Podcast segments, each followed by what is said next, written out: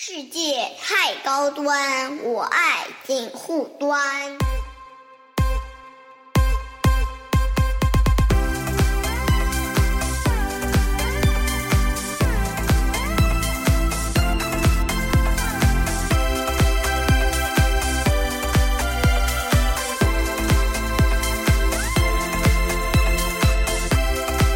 Hello，大家好，欢迎收听本周的锦湖端会议啊，我是樊一茹。然后今天我们请来了嘉宾主持啊，呃，罗伊尔罗老师。大家好，我是罗伊尔。哎，我们两个出现的，要么聊上海的艺术品，就是啊，是吧？现今天不聊艺术品，又聊漫才了啊。对我要以字幕组组长的身份出现。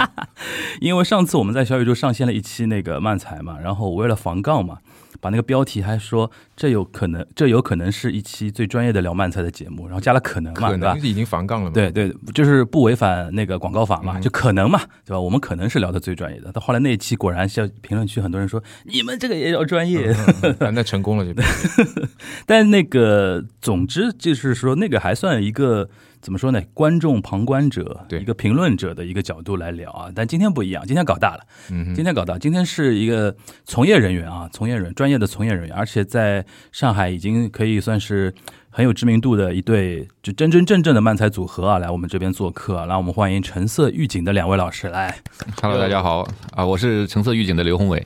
啊，大家好，我是橙色预警的王傲。哎，两位老师，两位老，其实两位老师大家不知道，其实这个这一期节目啊，这一期录制本来去年就要进行了，就是后来因为某些技术原因，对吧？我跟我跟罗伊尔两个人还到黄埔剧场去看你们的现场那个专场演出有啊，还有专场哦。哦，你看过我们演出吧？就是在黄埔剧场嘛，在黄埔剧场，你还记得是那几月？我已经忘了，反正是去年。嗯啊去年因为我们做为了做那期节目，说哎呀，我们还厚厚着脸皮问效果要了两张票，我说啊我说先去考察一下，对抢也抢不到对。吧？然后坐坐的铺铺满哦那肯，定坐坐的非常满。然后我们那天看看半天，但是准备了一年嘛，终于今年还是录成了。哦对对我以为是看完演出以后把这个取消了。今天实在是找不到别的嘉好宾了。好饭好饭不怕晚啊，好饭不怕晚。然后今天今天终于成型了啊。然后那个，因为今天这个契机非常特别啊，因为大家在听的这个时候呢，正好是那个咱那个脱口秀大会的第五季啊，火热进行中。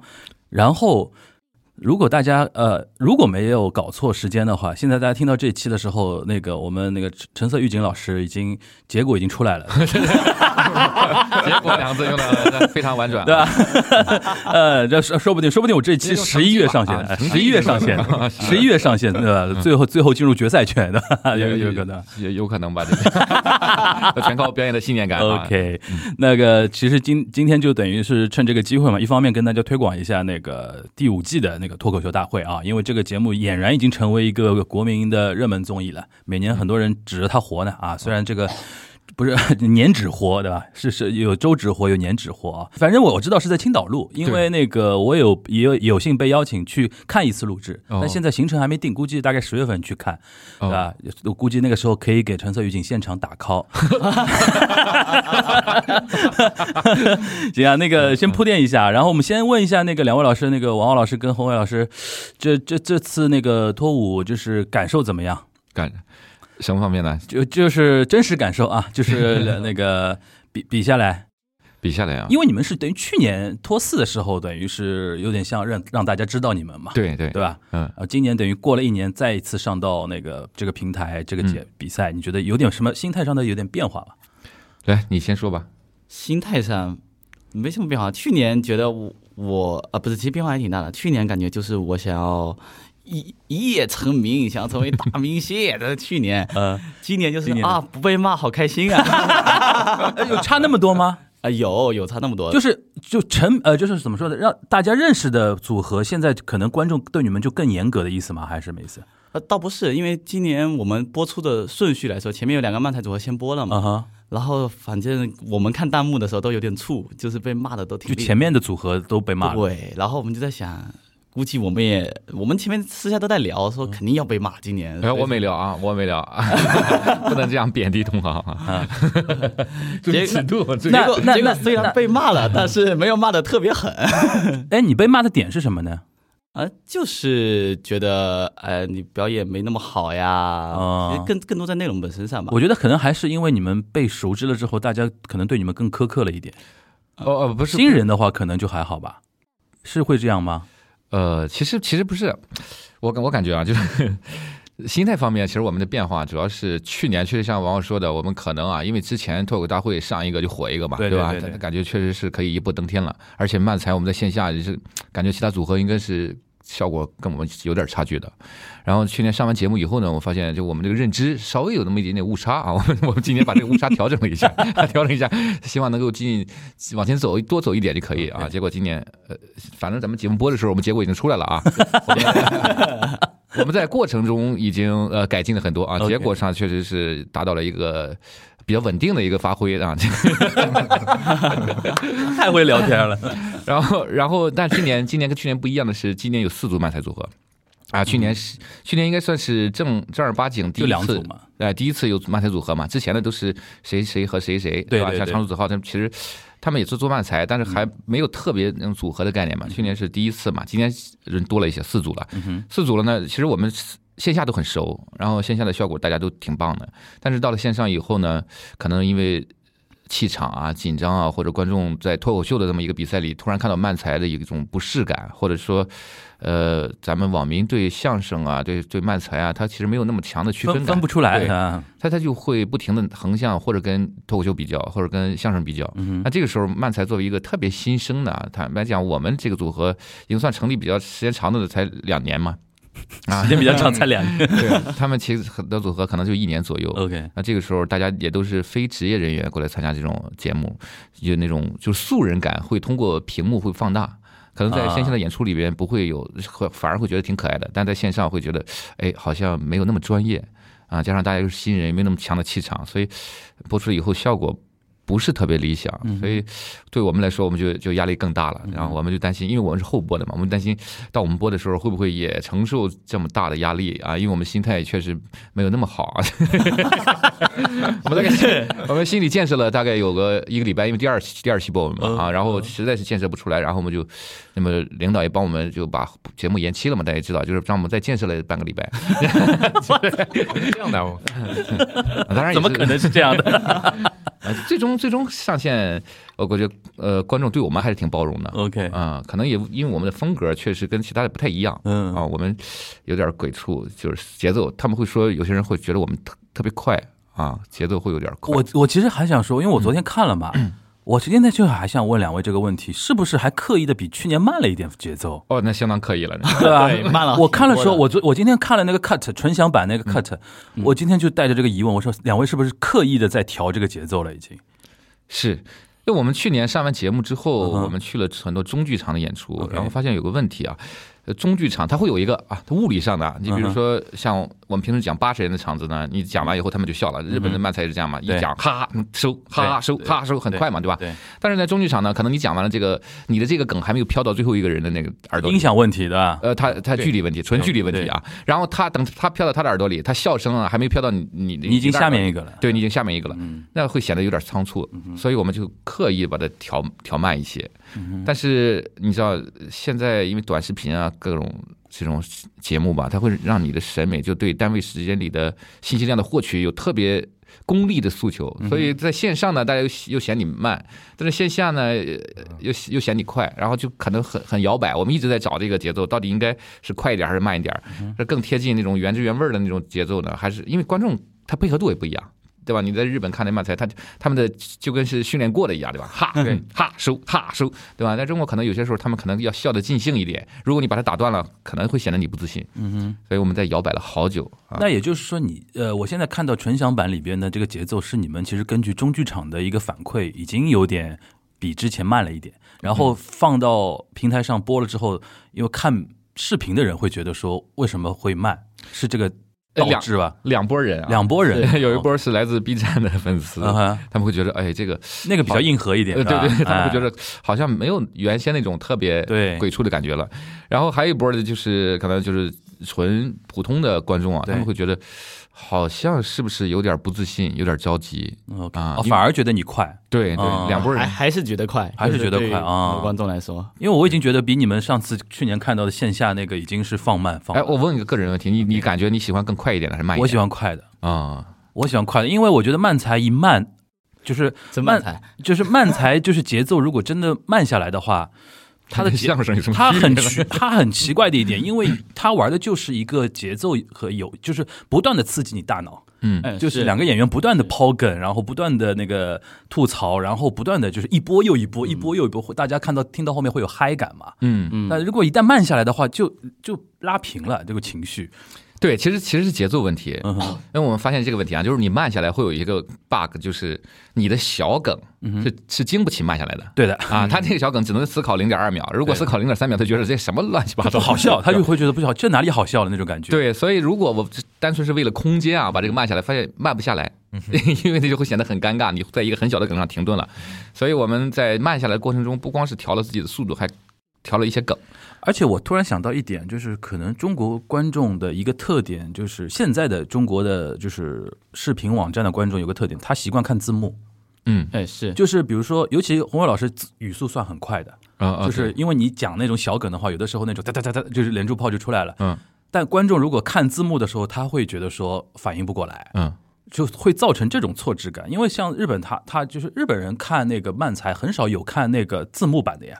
对基本上他电视节目，比如说比赛啊或者直播啊什么的，基本就是听声音嘛，嗯对那种感觉。然后中国观众因为常年培养了看字幕，嗯就是你突然一下他会跟不上，而且镜头切，然后这样看一下，然后你已经到后面一个了，嗯所以物理上又造成那种感觉跟不上你的那种感觉。是不是字幕组的问题？这个时候人 非常好，就是有有助理主持还 Q 了一下我们罗老师当年字幕组的一个身份啊。对，我就觉得其实本质还是像前面那个宏伟已经说到了，还是观众的问题。嗯因为你说那个 B 站上的粉丝嘛，他们肯定已经习惯，不管是 B 站鬼畜区啊什么嗯那种，都是一秒当中他可能就剪进十到二十几个，就是人脑能承受的那些视觉，还有最快速度的、最大这个内容量的，不管是视觉上的或者你们笑点类的，他们嗯就是追求快的。特别像黄老师之前说的一样，多巴胺一旦就是它。没有那么就是抑扬顿挫的时候，它一下子就不是一个东西。是就是嗯就其实就像呃，就像上红白一样，就因为那个日本红白等于是中国的春晚嘛，嗯你让一些搞笑艺人，哪怕是最在剧场里最牛的搞笑艺人，去上到红白的那种呃，就是真正就努力这种场景里面、场域里面，是会很奇怪，嗯因为突然你要面对着所有的观众，就所有年龄段的观众，对大众观众对。对啊，就是这不就是春晚里的这对。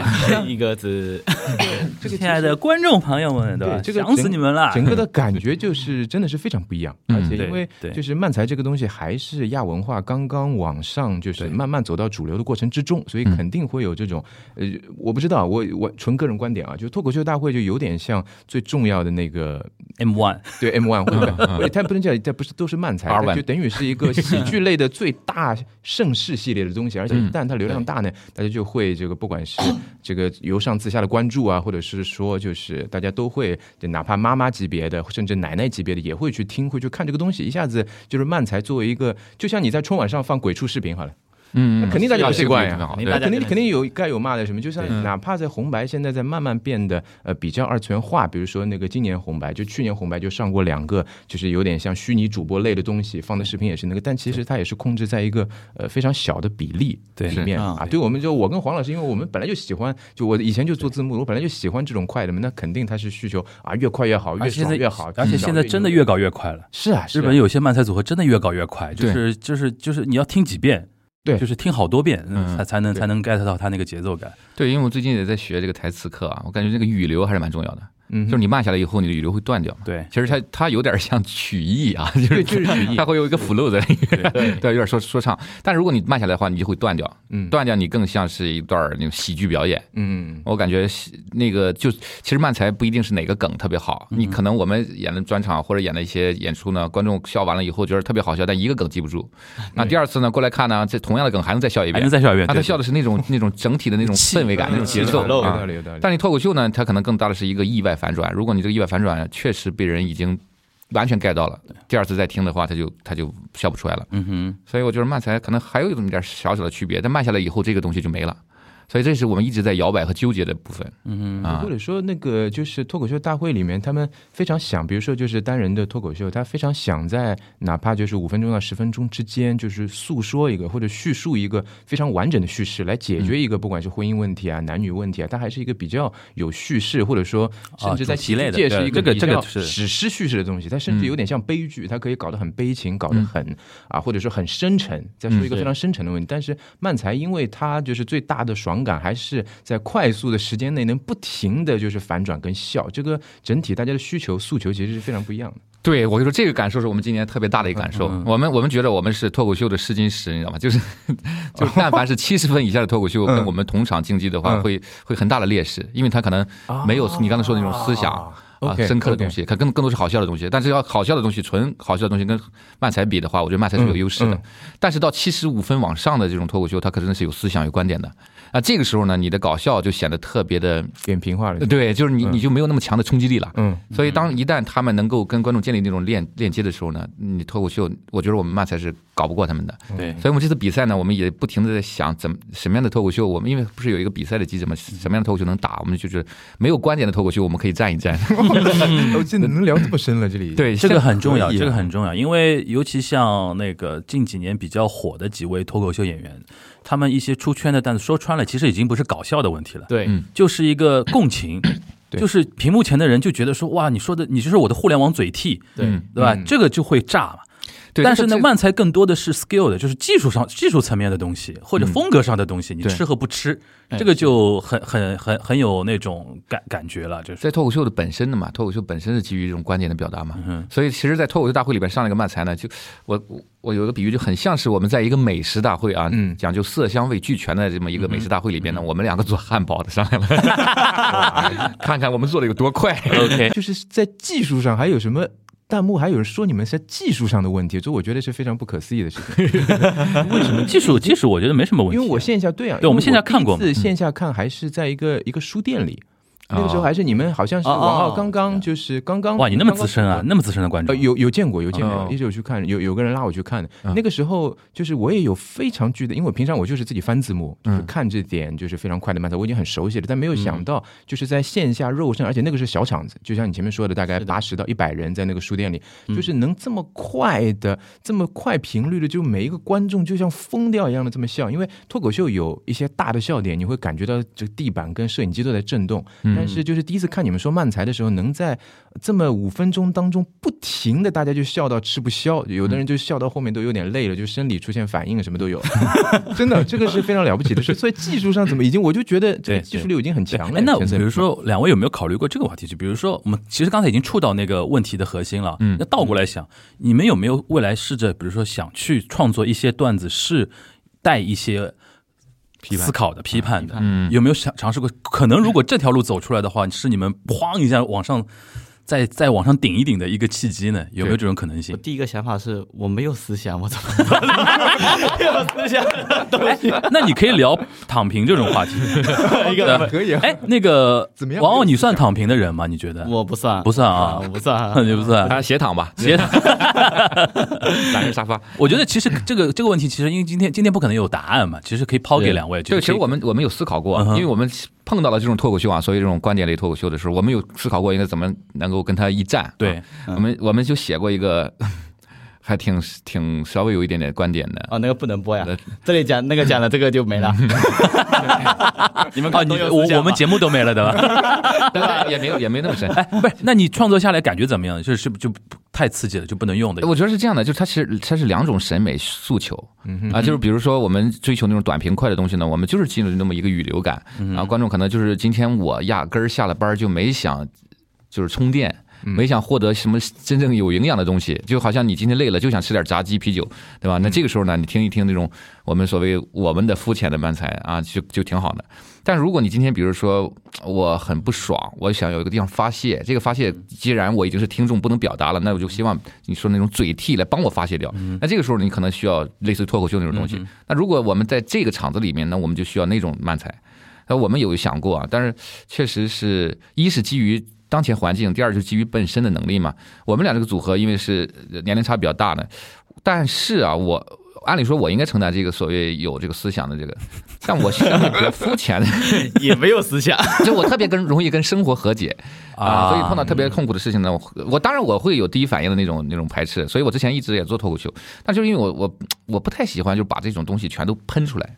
我觉得你就像你去寻找美好的东西，也是忘记痛苦是一一样的过程，对吧？一样的方法这。个不用强求，所有人一定要这样，对吧？对，但是我们有能力做那种，我们也做过一两个，试了试看，能做，但不是我们喜欢的类型嗯，啊。啊。就哎，那你喜欢你们喜欢怎么样的？就是你们从趣味上来讲，想做，就现在你们平时在做的那个漫才作品，是你们就是想象中应该想做成那样的吗？对，是框架，我觉得是的，但是还缺了一些东西啊。就是我我想，就是首先这两个人的魅力得是什么都能玩儿啊。就我想象中，就是节奏可能是现在这种节奏，框架大概是这种框架，但是我们可能会有各种各样的那种奇技淫巧。然后我啊们就是你的，就我们这东西全服务于我们的脑洞。那我我把我我们自己的作品比作成一个影视作品啊，就是它可能不仅仅是个舞台作品。那影视有很多剪辑啊，各种手段，但是我们呢现在呈现的东西比较少。就是比如说，我们要加一段儿这种呃唱歌、跳舞、音乐什么东西的，我觉得这些东西都是在我们别人想象不到的过程中，我们可以突然加进来。我们不是为了秀某个技巧，对，但是这可以让我们整体的氛围感会变得特别不一样，很奇怪。我想就是超越脑洞，本来是在你这个二维的这个或者说这个平面的舞台上嘛，将来也许可能会就是不仅仅是在舞台上，可能是在呃我们的其他的领域里边。嗯但现在受制于我们的能力所限啊，所以我们呈现只能还是以文本为主。啊，比如说我们要刻画几个不一样的人物，这个人物乱入进来，其实可能会完全打碎你的脑洞。但这个人物我们用语言来临来临摹的话，就没有那么生动。但是表演的话，现在能力达不到，所以我们现在 去学表演课，然后去做一些视频类的东西，然后练练台词啊什么的。当然要解决一个台词问题，对吧？台词别看我，台词台词会，呃，就是呃台词有风格是 OK 的但我们希望能够刻画各种各样的那种啊声音、人物什么的。行，那个罗老师，你还记得上次我们嗯。去看线下的时候，他们的其实有空头的，其实有那个类似像前面那个短剧的那个说的短剧的这么样一个，因为在个人专场里肯定能试很多新鲜的你们想试的实验性的东西嘛。其实有一点已经出来了，有的，嗯，然后我再说一点，我去年看那个线下的时候，我感慨一点，我觉得是你们的优势，嗯，就是王傲在台上啊，就去年你在台上那个那个那个那个怎么说呢？台风啊，嗯就是特别占优势，你知道吧？就是我身边那些妹子就。就是你在台上一撒娇那种口气一出来的，嗯然后下面妹子都是那种粉红色的尖叫啊那种 粉红色的尖叫对，而且你人又高嘛，对吧？你人又高，然后那种反差感，就是这个，我觉得其实可以，你们可以更强调一点的，也，就是。对对对对，其实他一直在在在强调这个，一直在强调，每天因为都是老男人没有释放，对吧？对对对对对。大家可能不知道，虽然是音频节目，但我也捯饬的很帅。哎，说一说你们那个组合起来的那个经历吧，因为刚才那个洪伟老师说到，其实你们两个年龄差的有点多，对吧？大概差多，他 差多大？我很好奇，对吧？你这么这么一说我，们差了十一岁，快差一轮了啊！对，差不多。那差不多可以，就差不多半辈人了。那个会有那会有那种代沟啊，跟他平时沟通的时候他问你呢，跟我啊，跟我啊，对，你们两个之间会觉得会有代沟啊。代沟好像不是那么明显啊，但确实有会有这种喜好的不同。嗯，比如说呢？其实其实不光是年龄了，就是年龄，然后这个南北方人啊，对，啊，然后这个可能生存的环境，包括学学历，学历 我是一个博士，呃，包 包括这个长相 OK 其实我们经历的是非常不同的。过着完全不一样的人生，完对吧？全不一样的人生啊，几乎是完全不一样的。除了在喜剧上面或者在漫才上面的审美认知是相对比较趋同的，但其他的就是每个事情的解决方案是不一样的嗯哼啊。比如说我们今天到了一个陌生的这个聚会里边，那如果我要吸引在座的人想要喜欢我，我可能更多的是想到展现怎么样我的幽默，而他可能只可能是怎么样表现的帅一点，但是同同样都可以达到一个目的。所以我们当然这是纯是一个特别呃小的例子啊，在各种各样生活里边场景，我们都会有不同的解决方案。那这种解决方案呢，最终达到的目的是一样的。所以我们其实，在做喜剧的时候呢，也会这样。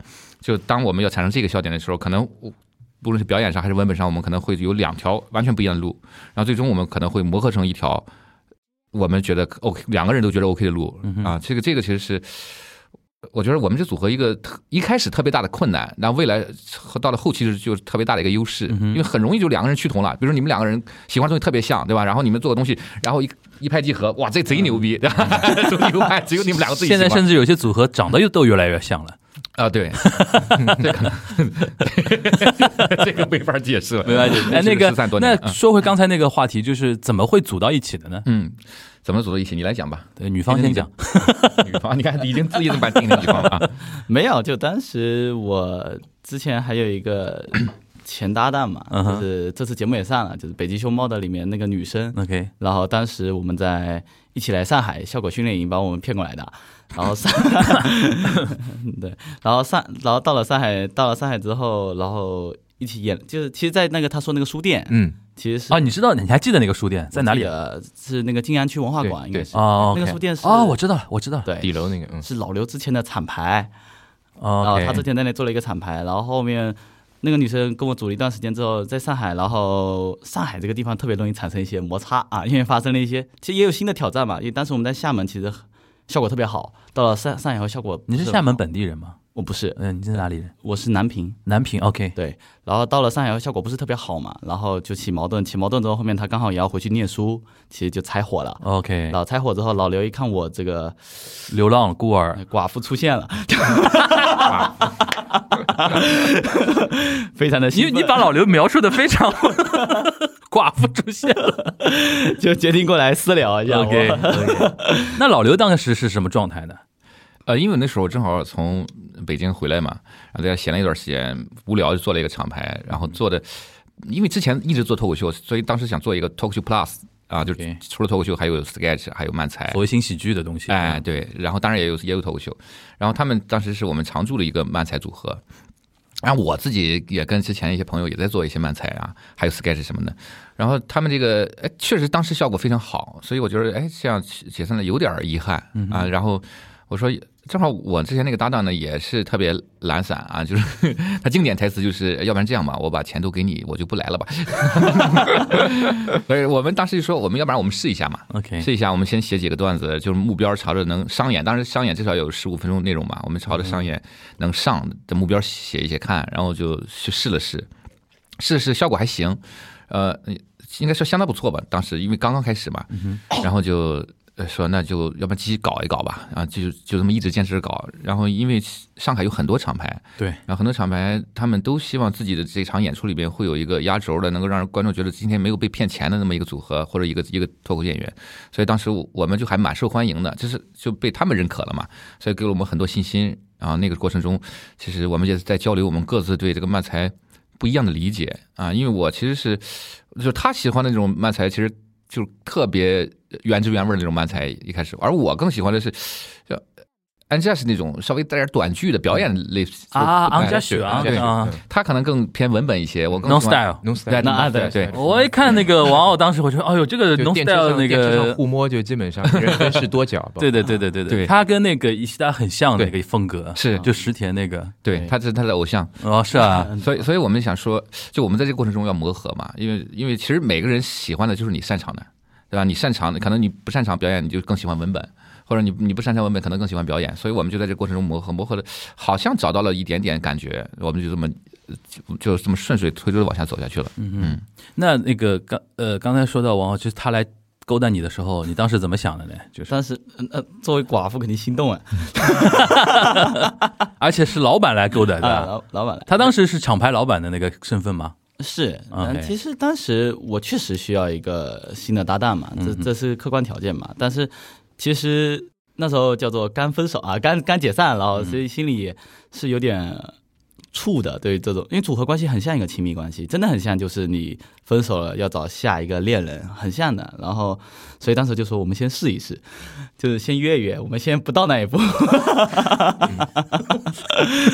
然后，然后，然后后面发现，哎，还确实还可以，还可以。我那时候跟他说了，我那时候说我们花三个月时间先试一下，然后看行到底不行不行。哇，你这现在真的是小姑娘心，先花三个月时间试。呃，当时是优质寡妇啊，好多人啊，好多人，好多人勾搭他的，对，上面挑水的，当时是一个优质寡妇，哎呀，特别特别多人。OK，哎，那我很好奇，你是怎么接触到漫才这个东西的呢？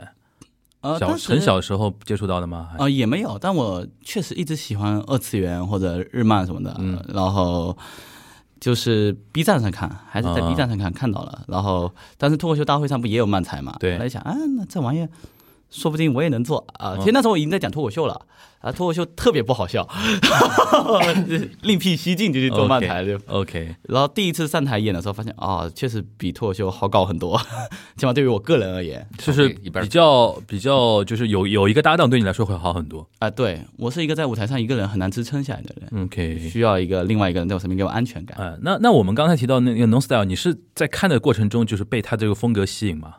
是，其实呃也有可能是因为我最先开始是研究的是他们的，因为当时你比如在 B 站搜漫才啊，就我当时搜的时候，第一个的漫才就是 Nasser Dale 的劫车犯，是在他的置顶、置顶的位置对第一个看到的。那个好像是当年 M One 他拿那个，都有风格是一样对啊，是第风格就是啊一样对啊，好像是有有一个是在 M One 里边的段子，好像是。是，然后但是看完之后觉得哇，这这也太好笑了，然后就把他相关系列的所有的东西先看完了，然后我才去看其他组合的，所以就给他受到了很大的影响。哎，那你比如说现在在跟那个宏伟老师在搭档过程中，是不是会脑补你是石田，然后他是那个井井井上啊？已经不会了，已经不会了最啊。开始会，其实现在已经不会。现在创作的东西，我感觉在模一开始真的是模仿，但在模仿的过程中，已经有一些自己的东西跑出来了，不多 但是有一些了。所以现在写的东西更，我觉得更自我一些吧，更自我一些，就是自己的本能会输出什么就输出什么了。嗯哼，因为我觉得你在那个舞台上。舞台上那个怎么说呢？就是我刚才说到女女粉丝那个粉红色的尖叫那一块，我觉得这块你你其实比石田更有优势一点，毕竟毕竟颜值顶在那个地方而且可能唯一的劣势是口音，哎，是口音也是优势了。口音也是好玩的地方了就是 Non Style 直到现在，它一直是就是在女子高校生对，的排名她是女生第一，她是女高中生里边是人气最高的，一直是非常高。然后再加上就有什么懂，就是几本它一直有一个就是 Ikemen Ranking，就是就是帅哥都会有评一个帅哥最帅的。你其实就也有点像他们那边的什么 Tokuyi 啊，就是德景啊、德景啊曲库里亚的那些哦，就一直有一个就是在组合当中是非常帅的。然后呢，又有一个对吧，像那个宏伟老师一样，他是能我听到措辞啊，就不管他是能知道这个生活常识，然后 可以在旁边啊，在旁边吐槽的。苦难，家家有一家有一老，如有一宝，对吧？那种感觉。OK，行，那那个等于组合在一起，我哎，我我有个好奇啊，那天我是在开线下的，我突然脑有个脑洞，你们有没有试过倒过来，就吐槽跟那个装傻倒过来？有们试过吧啊？，有啊，不是演出里面不就有演出就一点点嘛，就是说我的意思是，你们初期有没有就是说反转是怎么确定现在的那个就是那个吐槽跟装傻的？哦，其实其实我们有试过好多回了。这个这个，我觉得是这样的，就是吐槽和装傻。其实装傻，我个人感觉装傻稍微容易一点，而且所有人更喜欢装傻，因为其实大部分这个漫才演员都是那个对吧，都是从脱口秀演员过来的，大家都比较自我嘛，都希望成为那个比较闪亮的那不个是。freestyle 而且嗯的，哎、对，然后更希望笑点出在的那个身上那个人嘛，所以大家，而且脱口秀你抛梗和装傻抛梗是其实是有点像的，对吧？所以其实抛那个装傻更容易操作一些，然后然后很多组合也是因为这个会产生很多的分歧啊，就是这个也想做装傻，那个好几个，对吧？啊对嗯是的，他在做吐槽，但他其实有一颗装傻的心，然后然后然后最后两个人哎实在是闹得不开心了，然后那个吐槽呢就跟别人组了个组合，然后在那个组合里他做装傻，啊啊，我觉得这是这是一个很大的问题啊。但是我们其实，在讨论装傻吐槽互换的时候，是是在我们之前一段时间碰到一些瓶颈，因为因为我们之前在我们这条风格上啊，其实感觉已经已经到了我们的瓶颈了，就是我们的节奏啊，我们的文本啊，基本上就是我们的水平上限了。然后再玩点花的呢，就需要一些。呃，演绎啊、刻画啊什么的，可能我比较擅长做一些这样的东西，而他可能就是相对来说文偏文本一些，所以当时他提出来说，实在不行，如果我们效果会往现在再翻身的话，是不是可以装傻吐槽换过来？其实我们有试过啊，试过，其实换过来也挺难的，因为吐槽也很难，对吧？吐槽太难了。吐槽好难，对现在而且越来越难了。现在你你看，现在中国的吐吐槽艺大部分是没有存在感的嘛，对对吧？更多的像是一个为了梗铺垫的一个功能角色。我觉得嗯主要是语言的问题，就是因为现在日本的吐槽越来越难的点是在于，你比如说像那个谁，呃，嗯双降明星，嗯，哦他那个吐槽，嗯嗯，他其实对于他对于手他都是要靠肢体来。对对对，但是他的你你仔仔细看他遣词造句、遣词用语，其实很精准的。是对现在日本已经有一种感觉，就是说，就是吐槽艺很容易变成那个主持人啊，嗯变成那些控场的人，因为什么？他他整个语言的那个把控能力非常强。是，那那种感觉，比如说那个哈马达，就是冰田，嗯，就是 downtown 最有名的嘛，嗯就是松本人志负责搞笑，嗯然后嗯冰田负责 Q 嘛，嗯负责控场嘛。，对，就对于吐槽一那个人的语言能力。还不是说口音啊、语速啊，还是说你这那一击即中，就是那个点，就是你说别的都不到不到位，挠不到那个点上，就那句话就非常点。就是你要构建，比如说呃装傻是为了打打碎这个画画面的，你吐槽要快速构建这个画面。对嗯你构建画面可能需要你的肢体，可能需要你的语言，可能更更多的需要你跟观众建立连接。我觉得他那个跟脱口秀的主持人很像，对，嗯因为我之前经常做脱口秀主持人，所以我觉得那个反而更难操作。所以我们、哦我们偶尔换过来，可能做你要跳进跳出嘛，一嗯会儿站在观众的角度去看他们这段表演，一会儿要跳在表演的人里边配合吐槽那个人在演。对，就是就是，其实吐槽也不是个正常人。对大部分人认为吐槽是个正常人，装傻是个奇怪的人，其实吐槽也是个奇怪的人。对，而而且他这个奇怪还不能奇怪的太明显，对，所以我们我们也也尝试过换来换去，其实我觉得玩可以。然后后来我们发现，其实不一定非得把你的表演能力用到装傻里才叫表演，吧？对对对对你吐槽也可以演得很，就像对吧？那种各种各样，你可以设计你的人格，就是吐槽也可以是一个有风格的吐槽嘛。所以我们也会不停的去尝试，因为你你换过了以后，你才知道，哎，这句话。你从装傻嘴里出来是个什么感受？有些时候，其实啊，你站在你的角度上觉得没问题，但站在他的角度上，可能这句话说不出口。啊，这个时候会显成一个断断裂感，所以我们也会经常换过来。我们尤其是写的写段的时候，经常会这样，写完这段以后，我们换过来演一下试试看哦啊，顺不顺畅。如果情绪上不顺畅，我们就先把它舍弃掉了，因为我觉得情绪只要一断裂，观众就就抽离了。一抽离，你全靠梗的话，我觉得有点困难。嗯，因为我当时看线下的时候，为什么突然脑脑子里冒出这个感觉呢？因为我觉得红伟老师身上有一种说不清楚的那种危险感。嗯哎，是你懂？他在台上下一秒能干嘛？你好像猜不到。嗯就这种危险感，我觉得做装傻反而会很很炸。但是呢，对于那个王傲的要求就很高了。对他就是不了我。对对，有一种有一种那种感觉。如果王傲是那种，就比如说呃，你可我可能再过几年气场更强了之后，我觉得你可以试一试。嗯。就因为红红老师身上真的有一种，就是他很像那个笑范那个西田你你西田那个哎，感好觉多。人说了，长得，而且越讲越像了。现在，就那个组合，你知道那个西田西田老西田那个老鸟，就是非常那种危险感的，就是他经常在那个那个最近不不是有个笑做那个那个嗯节目嘛，就它里边的那种梗，你就不知道他哪个脑子想出来的那种是。对，就是脑子抽筋儿了。对他有一种危险感，就是我那天看的时候，我就觉得说，哎呦，我说我说洪伟老师下次如果做装傻的话，台上能玩成什么样，我都觉得很很期待很期待的那种感觉我。们上次做了一个双装傻的，对，哎，你们可以试试看双装傻，效果怎么样呢？不太行。现场乱了，疯了的那种感觉。就是对这个观众要求太高了呃，。其实还是对演员要求高一些，就是你装傻，你要跳进跳出嘛。对，你你进去，其实呃西西田有一个呀，对吧？肖范有一个，他们有好几个互换，他他们就很多互换的 double 啊 double double。对他就是有一个，就是你对方装傻的时候，你就认真起来。对对对对对，啊然后你装傻的时候呢，对方就认真起来，这个不要让人感觉到你好像不舒服了啊，这个状态吧？对对，这个这个东西有点对他来说有点困难，我觉得这个需要信念感，有就是点信念对。就是你明明自己是个傻子，但你要坚信自己不傻，这这种信念感是有点困难。所以说学表演就是学这个，哎，是的，对建立信念感我觉得信念这些东西我觉得可能要期待王王傲的成长。我觉得 啊，是要期待一下我。我现在是比较组合里面比较弱的那一个。也不是弱，我觉得你是有点，就是还有点稚气的那个感觉嘛。他的他的优势现在就是说在表演这方面嗯是不是优势？但他他的观众缘啊，观众缘非常好，观众缘非常好。嗯但是我说句，我说我说私下里你就要把自己当做一个啊，就是表演状态。嗯哼，就昨天我在那儿吃饭，也是跟家人一块儿吃饭，然后去厕所里，厕所里两个男的在那抽烟，啊，烟雾缭绕了。我我进去以后都没地方站，我过去。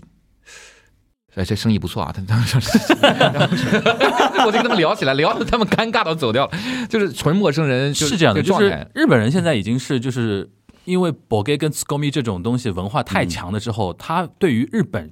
普通人的形塑都有很非非常厉害，嗯就大家一起聊天的时候，先会分，哎，这个人性格就是一个装傻的性格，这个人就是一个吐槽的性格，嗯。然后所有人被一旦分配分配到之后，他在这个圈圈那个圈层里边、群体里边刷存在感的目的就是方法，就一直要维持自己这种人设。啊，对，包括就是在吃饭的时候，就是像他们工作了之后，前辈后辈的关系，对吧？就包括那个晚上出去喝酒啊什么，他们会自己往这个呃对对对，加强自己的那种人设。其实意思就是说，我们王傲同学就是私底下也要是一个非常装傻的人，装傻 一点的人，对我贯彻到生活中的。对，我。们之前聊的说，你要在生活里成为一个好笑的人，然后把他搬到舞台上，而不是在舞台上演一个好笑的人。OK，所以其实对他来说是个挑战，我们是经常会训练他啊，经常会让他做一些很傻的事情。我说挑战开始了，看到那边有一个女孩子了吧，去搭讪人家，然后打赏完之后，这是第一个他给我表演任务，第二个把他带过去一起去玩。对 什么？真正的任务。嗯这个就比较比较那个要求，对你要对你本身的性格是一个要求了。啊，是我我其实性格偏腼腆的，对你私底下应该蛮腼腆的吧？嗯、是偏内向一些的。OK，我我脑子里会幻想一个摄像机，我经常会这样。就我突然看到一个陌生人，我就幻想一个摄像机，我们在玩一个那种蠢蛋秀，然后我就过去跟人瞎聊。哇，你身上真的是有有危险性，生活中也有危险性因为。主持人必须是抖 S 嘛，对对对。不管日本出名的几个对，人，搞事情，特别是你要去整人的时候，抖 Kitty 的时候呢，你必须有这样的概念跟这样子，而且这样做你得有快感。嗯。就是你让王傲出去搭讪妹子的时候，你肯定也是呃乐在其中的，嗯。对吧？王傲变王傲王傲果然是乐在其中的。哦那太好了，对吧？我们那天主要是在喝酒，然后没酒了然后实在是嗯比较穷，最近没挣到钱，然后那桌有好剩了好多酒喝不了，我说你会搭哦讪，要几杯酒回来。OK，那那个汪老师，你自己就是说刚才说到，就是自己做厂牌之前一直在做脱口秀啊什么的，你是大概什么时候进入到这个行业里边了？呃，就整个脱口秀这个行业，对对对大的脱口秀行业。一一二年接触的，一三年开始，呃，就自己开始做。那之前是做什么的？然后什么契机转到这个跑道来的？哦，我一我我之前是做那个军航天的军工的研发的，理工男啊？对我是电子的，对，然后做那种什么舰载电脑的研发。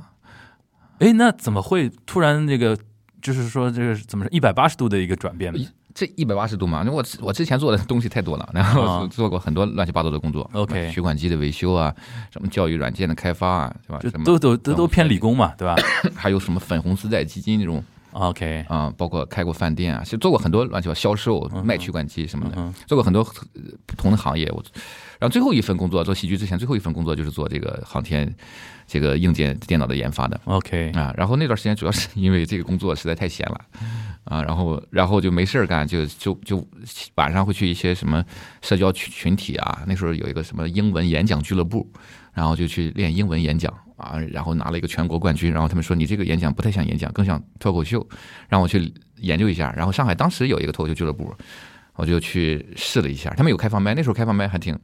就比现在要要原始很多啊！就有一个快倒闭的酒吧，实在活不下去了，老板说要你们要过来讲也可以，然后就你愿意上你就举手上就可以了。OK，啊，然后上到别人把你轰下来，你就下来。然后实在没有地方练了呢，我们就几个人，那他都没经历过那个时代，我们就比如说咱们四个人晚上说走去讲个段子吧，说去哪儿？然后说那边有个酒吧街，然后我们就挨个酒吧问，我们能讲段脱口秀吗？当时估计很多老板都不知道啥叫脱口对，秀老老板说，哎，玩吧，因为他们那个唱歌的人还没来，有个麦克风啊，我们就上去了。我们说，哎，大家好，我们给大家讲段脱口秀，所有的人都在聊天，一般都是静吧嘛，吧？对对对，嗯，干干嘛呢？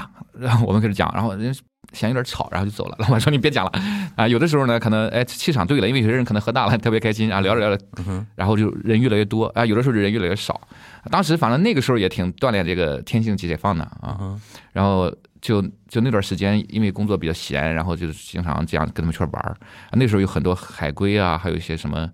老外这呃，呃老外有一波专门老外玩的，我们就还是中国人的，还还有一些那个就混的不错的一些精英白领啊、嗯啊，基本上这样一群人。就接触到过海外哎外外国单口喜剧的那些圈层的人。对对，然后玩了一段时间呢，说，哎，要不然我们就专业做这个吧。所以我们当时就这几几年的时候，一三年，哦，那很早了。那很早，那最早一批，上海也很早了。我们就写了一个商业计划书，然后就到处去去拉投资，然后拉到一笔投资，我们就就全职开了一个公司，专门做脱口秀。OK，那你算那个中国这边那个脱口秀圈的那个那个 OG 了。我、但是我中间其实其实有一段时间我是离开这个圈子了 OK，啊，我觉得做为脱口秀为什么呢？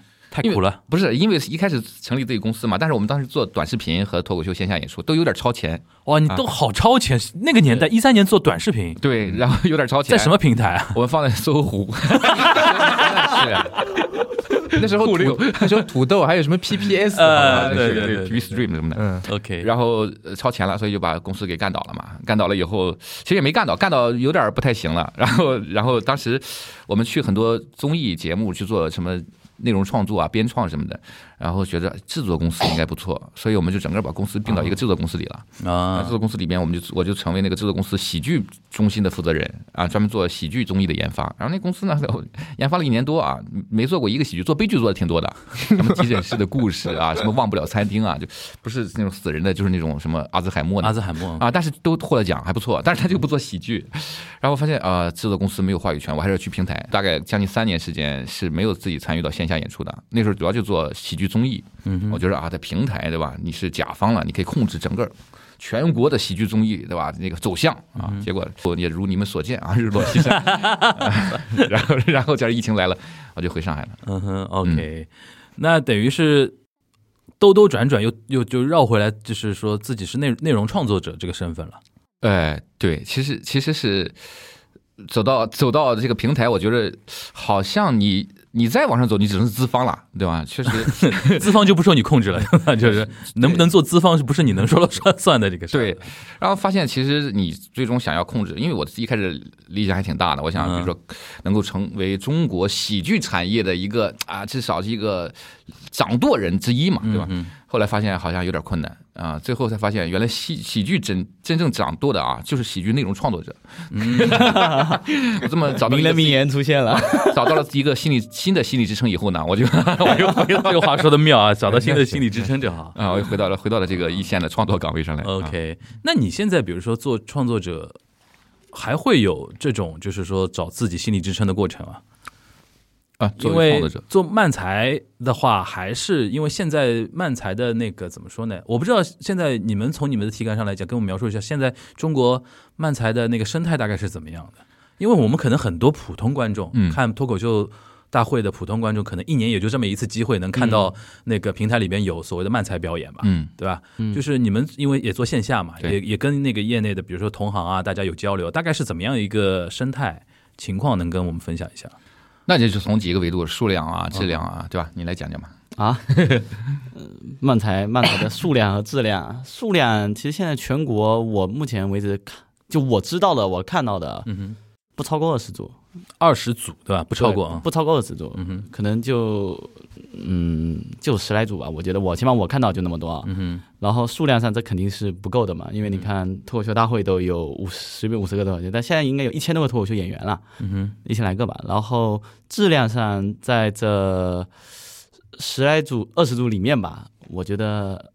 嗯，能到我们以节目做标准啊，嗯能到上节目的其实不多。就今年不就四组嘛，对吧？啊、对，今年、嗯今年就四组嘛，嗯就是你再往外扩有没有人？可能真没人啊。嗯哼，就是这四组可能就是最好的四组了，就是目前 OK 为止。话不能说的这么满。对，呃，橙色预警是其中最差的一组，我捞一捞，我捞一捞。但是没，但确实就是，我觉得整个漫才还有很大的提升空，很大的上升空间嘛，就数量和质量上都还是匮乏的，我觉得还是匮乏的，很缺，是稀缺吧。那从趋势上来讲？其实我们，你看，我们作为这个从业者嘛，我们特别知道什么样的情况下能够滋生出漫才的这么一个呃赛道吧。首先，你得这些人能活下去。对对吧？就是活不下去的话，那就是纯业余爱好嘛，对吧？活下去呢，现在在中国漫才演员的前面只有两条路啊，一条就是上综艺啊，一条就是线下演出。对，线下演演出漫才有个非常大的劣势，就是跟脱口秀演员比，他要两个人分钱。我嗯，呃所以所以你比如说这两个人如果去说两段脱口秀，他会拿到两份儿这个演出费，但如果两个人加起来说一段漫才，他两个人加起来才拿到一份儿演出费嘛，嗯所以这是一个非常大的问题。但凡他能说脱口秀，他就不会去说漫才，至少在商演里边，对吧？所以这导致了漫才的一波人的构成，就是那些商演水平达不到的脱口秀演员，他们不得不组成了漫才组合，然后去做漫才。啊，这是这是一部分来源，还有一部分来源呢，可能通过这个节目上了节目以后呢，像肉食动物啊，我们啊，包括吕岩土豆这些人火了以后呢，开始有些人愿意去尝试漫才，不在脱口秀圈里的，可能是做即兴喜剧的，也可能就是纯爱好者，可能像你们这样，就是本来就做这个相关翻译工作或者什么工作的，哎，他觉得我们可以，其实可以试一试，为什么不行呢？他们也显得很素，为什么我们不行呢？有有些这样的人，这样的人。但是他没有太好的途径，他可能只能去开放班去练一练，然后他养活不了自己。然后还有一部分就是专业演员，可能他们我们认识几个啊，就是他们以前就是做话剧表演的啊，他们觉得纯是爱好了，就是话剧养活养活我自己，然后我来爱好做这个事情。那这几个渠道最大的问题就是，你不像脱口秀，你现在在上海做一个脱口秀演员，就天天赶场子跑的话，一个月挣个两三万块钱，应该也是问题不大的，所以可以养活自己。但是你如果做一个漫才演员，你直接先除以二啊，这还是在你两个人愿意一起做这个事情的前提下，所以这是这是一个很大的问题。再一个就是脱口演员至少一年脱口大会会五十几个人参加比赛，那选拔率还是蛮高的。但是漫才演员你要想参加脱口秀大会，其实是有点困难的，对吧？你要你要达到一个相对比较高的水准，你才能够跟那些脱口秀演员放在一起比嘛。所以，无论是从那个大的综艺，还是从小的这个养活自己，都没有特别好的土壤。但是，就我们观察下来，还是有很多爱好者的啊。就是这个可能，就是每个城市会有几个俱乐部嘛，每个俱乐部都会有那么一两组卖菜组合啊。这些组合大部分我认为还是一些临摹者啊，就可能会模仿某一个呃日本的漫才组合，或者模仿某一个中国已经还比较火的漫才组合。嗯，有自己风格的，我们看起来大概有那么四五组吧，不也不是全都上了这次的节目了，有几个还不错的，有有有一组从即兴来的，对吧？他们的他们的肢体表演特别特别强，有点像魔法可爱，是吧？啊，对，像模仿可爱，吐槽就是一模模仿可爱加酸酱明星，模仿 可爱是不是？对，马马杰罗拉布里啊，这个被骂已经搞不清楚是小品还是漫才，对对对，已经被骂了，已经比较多了，演演的部分太多，对吧？被一帮老炮攻击，对对，但他有自己风格嘛，对对对。还有一组那个宇宙甜心，他们其实是低配版奥黛丽，是吧？这个年代奥黛丽也也还还蛮不错的。还有一个，我们那天去长沙看到两个。以前是做相声表演的，他们两个就在舞台上有一个最大的让我们的印象深刻的就是，他们非常的顺畅，不觉得是两个人在演两个角色，而这两个人就是两个这样奇奇怪怪的人。我觉得大部分初学漫才的人最大的问题就是很容易让人感觉你是在刻画两个奇怪的人物，所以那里那两个人也还我我觉得至少表演是蛮顺的。当然他们有很多方言的梗啊，在当地非常炸，去到外地可能不一定行，但至少他们现在还不错。嗯哼，然后还有其他的像成都啊，我们有几个朋友其实做的都不错。所以，但是规模上不是特别大。就是如果今天真的要做一个脱口秀大会那么大的规模的，需要这么多，尤其是你可能一轮、两轮、三轮，你需要好几个稿子，然后你就要需要一些符合线上标准的稿子，不能太低俗的稿子。我觉得离的那个还是有点距离的。现在，嗯嗯，你觉得是不是？是不是漫才这个圈层在期待一个非常炸的出圈的作品，或者一个非常炸的一对组合出现？就是因为我们经常饭圈语言啊，就紫微星下凡啊，就是突然突然突降紫微星，然后把这个就像零零五零六年的郭德纲嘛，嗯，举的稍微夸张一点啊，就是因为零五零六年的郭德纲是我当时在日本留学，我在日本都听说这个人，嗯，就是有同学传给我说啊，看这个人的相声或怎么怎么样，就是他突然把那个圈层狂拱起来了，嗯。现在你觉得是不是漫才在等这么一个紫微星？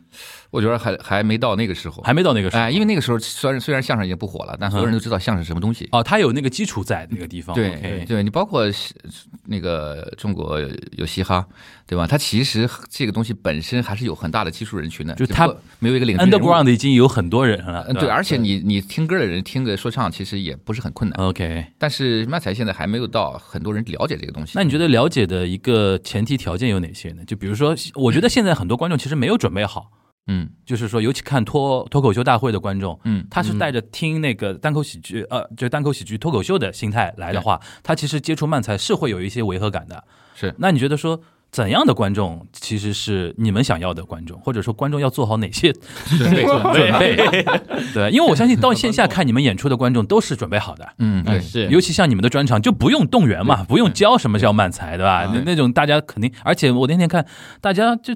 都很嗨嘛，都很嗨那种感觉。我们现场放笑气了。你觉得？你觉得就是从你的角度来说，怎么样的观众？其实我觉得现在有很大困难，因为我之前一直做综艺，发现一个问题啊。就是当年那个全民看《欢乐喜剧人》、看《我是歌手》、《中国好声音》的这个时代已经过去了啊！现在大家都是开始细分去中心化了，对对，对吧？你们这波就看嘻哈，我呢，因为有人看嘻哈，我就不看嘻哈，我就看街舞，对吧？他呢，因为这两个人在看这些东西呢，我就看别的东西，对吧？我就看脱口大会，所以全民都在看一个东西，统一审美的时代，我觉得已经过去了。对，所以未来呢，就是就是这波人就喜欢这东西啊，就是我就贼喜欢，他越素越。别人看不上，我就越喜欢啊！别人看上了，我反而不喜欢了啊！可能就是说，这波人就喜欢漫才，那波人喜欢脱口秀，那波人喜欢说唱。我觉得未来可能是这样。那短短视频其实现在已经这种这种平台已经帮大家开始区分了，对吧？你能看到你喜欢的东西，他能看到他喜欢的东西。你说那个推送机制法，对呀，算法啊，包括其实你在 B 站也会有猜你喜欢什么的，有有有你最后你就在这个圈里了，对对吧？每个人 B 站首页都长不一样的啊，是的，对我，我觉得其实如果未来的话，大概率可能是这样，就是你可能会有这么一群人喜欢你啊，这群人能，他最好做的就是这群人能够方便的找到你，而你呢能够快速的达到他们面前。我觉得这个就是可能会对整个漫才的生态会有一些帮助。但如果说非得上一个全民爆火的节目，然后你通过漫才出圈，我觉得现在有点难。你的意思是不是说你在期待一个中我们中国自己的 M One？一共二十组，啊一共一共二十组，每年就这二十组 再来 battle 一下。我觉得，我，觉得你如果在 B 站真的做一个中国自己的 M One，嗯所有的漫才的粉丝都认为他就是一个我们初学者，嗯对吧？我们就是嗨起来的啊！嗯万一有眼前一亮的，弹幕甚至可以说，哎，他们可以去参加原版了？我我觉得他也能嗨起来，对吧？哎，我觉得这个设计挺对吧？但你成本不能太高，因为不能像做脱口大会一样啊期望它是一个嗯嗯多么大的项目，然后投资多少，但肯定亏钱嘛。哦，但如果这样的话，反而也许会啊，这群人会越聚越多，越聚越多，达到他的一个上限。我觉得黄老师，我要不要补一下？就前面洪伟老师说的前半部分，你说你什么样的人是做好准备？嗯就如果只是以日本文化来说的嘛，就是以前能理解漫才这种比较扁平化，或者中国是啊，因为有那个周星驰那边翻译成无厘头，或者说是有一些这个呃超现实的这些梗的人嘛，有几部分。像我以前做字幕组的角度，因为我大概是呃零八零九年开始做字幕组的，嗯，那个时候呢，就是因为也是偶像，包括杰家什么，就是整个的日本文化在呃在中国就比较那个红火的这么一段时间，一小段时间。那个时候呢，就像那个那时候也是字幕组很好的时间，因为怎么样呢，都是一个个偶像的字幕组，他就是凌厉的这么状态。哎，我做那个 AKB 的啊，你做那个 J 家的，就是男生女生。但是因为翻的东西呢，因为你要就是最好是带状，每个礼拜都能看嘛。翻的东西呢，很多是综艺节目，然后在这个综艺节目当中呢，很可能因为日本的搞笑艺人是非常强的，就像那个二零二一年的 M One，它是有六千多组的。呃，就是漫才组合，等于是参加这一个组合，所以呢，他们一旦是 M One 得奖的人呢，他就会就是轮番，就是把那些节目都上了，包括这些偶像的字幕，就偶像的这个节目，然后最后呢，就是那些就是。漫才的搞笑艺人一直会跟那个偶像会，要么是上节目说一段，要么呢是会跟那些比如说那 SMAP 的人啊、阿拉西的人啊，去跟他们联合的一起说一段漫才。其实最早的对漫才的概念，大概也就是蹭着这个偶像的光，或者某一个日剧当中有提到一个什么样子的啊，你是说国内？的观众对国内的观众，或者是嗯加上那个，比如说有个动画，它稍微有提到，不管是落雨啊，还是漫才啊这些的，呃一个非常小的内容。但是真正出圈的呢，我就觉得，比如说要要我的视角啊，要规定谁能看懂漫才，很简单，就是八零后看过《银魂》，哦哦，是不啦？简单呀。嗯，对是这批人其实还是在的，而且这批人呢，就是 买票也是还 在的，对，还暂时还暂时还我没死呢，还没死呢，对对，而且而且是买得起票的，对买得起票，买得起票。我觉得这种无厘头，银魂蛮重要的银魂。搞笑漫画日和，像以前就是上海配音哎，日和那个日和，以前就是那个镇内嘛，今天农木那里啊对对。农木那里就是镇内的吐槽视频，然后有几个专门配音上海话的，那都是零几年，还是 Web 一点零的那个时代。对对对对，就是这一批东西呢，其实或者说在那个呃，就是呃华。也不能说华南吧，就是华东部分，应该还是有一定的华南、华东部分还是有比较大的影响力。然后，但是呢，就是这个是前奏啊，这个是已经做好，就是看看就是所谓的这个漫才的前面一部分人，这批人是一直一直在的。嗯嗯当然，当然了，然后就是你说要以现在短视频来讲，因为我也看很多短视频嘛，其实我就一直觉得，首先现在流行的个人观点啊，不代表节目，不代表任何人，就是就是在手机上看竖屏的演唱会，嗯哼，其实是一件非常就是跟那个差距太大了，对跟就是现场差距太大了。但是在嗯手机上看一个人的脱口秀，其实感觉没那么好。嗯但是因为我有看到你们很多的东西，就是在手机的这个竖屏上看两个人的一来一回进入一个场景感，我觉得是一个非常好的享受。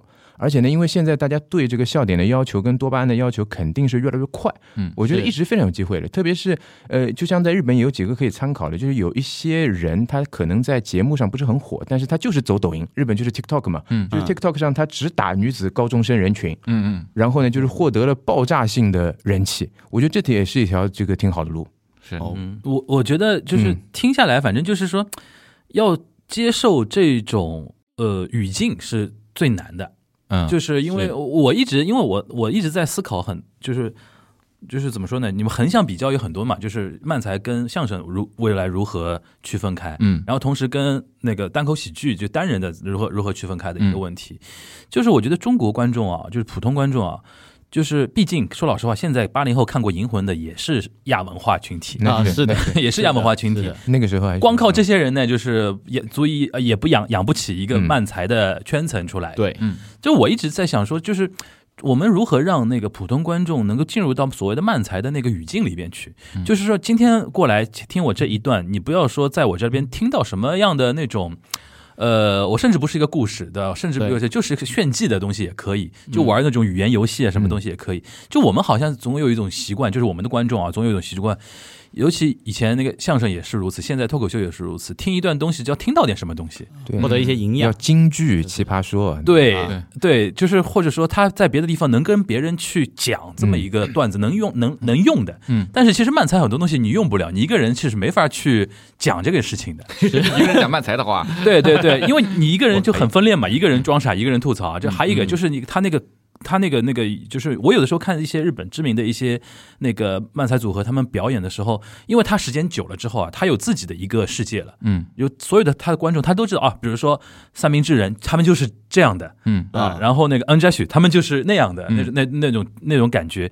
我们现在就是一定还要做很多科普，说啊，这个叫漫才，这个叫什么，这个叫什么。嗯。然后比如说像你们算那个风格还算强的，嗯嗯，风格很强烈的一一对组合。有如果有一些慢就是慢菜组合比较比较新，或者说还在摸索阶段，其实他很难去让人家有瞬间的一个认知哦，这个是什么东西，这个是。啊，他们是这么玩的那种感觉。还有一点我印象特别深，就是可能举个别的平台的节目例子。去年不是有一个某平台做的一个喜剧节目嘛，里边有一个小品啊，里边有个小品就是什么半人马这种都冲出来了，嗯对吧？就那个小品很有意思啊，我在朋友圈里边就是两两极分化，嗯就是喜欢的人包括我啊，就超喜欢，嗯，就是我特别喜欢这种风格，就是你永远不知道下一秒他会出来一个什么梗，但是就觉得说玩起来。还有个还有一些人就说这什么玩意儿，嗯嗯。为什么就出来一个土星？在那边转，就那种感觉，就是就是我觉得就是人群就是大家能够 get 到。get 到这个东西的无厘头的好玩的地方的那些人，未来就是漫才观众。对，我觉得我觉得你你这个总结啊是很精准啊。嗯呃，但是我们在朋友圈和在微博上可能看到的是这个人群最大化的画像了。嗯哼啊，你可能到下沉的城市里边，这些人群可能会就没有了。但但是因为他们不出现在微博和朋友圈里，所以对你感受不到对，它的差异有多大。那我觉得，就最终一个就是艺术形式啊，我它还是依托于它这个社会发展的。所以我觉得漫才之所以它能够在日本特别火，可能也是因为那段时间啊，就是整个日本的经济也比较萧条，然后大家呢，你想，如果你我举个极端例子啊，你如果下下班以后你加班，老板给你两千块钱，让你今天别出去了，然后加班呢，你肯定会加班的，对吧？因为你他妈两千块钱努力的在工作。那如果今天老板说没什么活儿，赶紧早点下班吧，你这时候回家了也没事儿干，你可能去看点不一样的文化的东西，对吧？就是像这个经济发展特别快的时候呢，你对效率要求极高啊，你哪怕看一个娱乐东西，你也希望有点知识储备啊，有点谈资什么的。但当这个经济放缓，你怎么努力，老板告诉你就三千块钱一个月啊，你怎么努力就这样了。我们十年，未来十年就这样了。就摆烂了，哎这个时候你就会发现啊，我搞点有意义的东西其实没有意义，那搞点没意义的东西可能有点意义。所以慢才这种没有 有道理有道理对吧？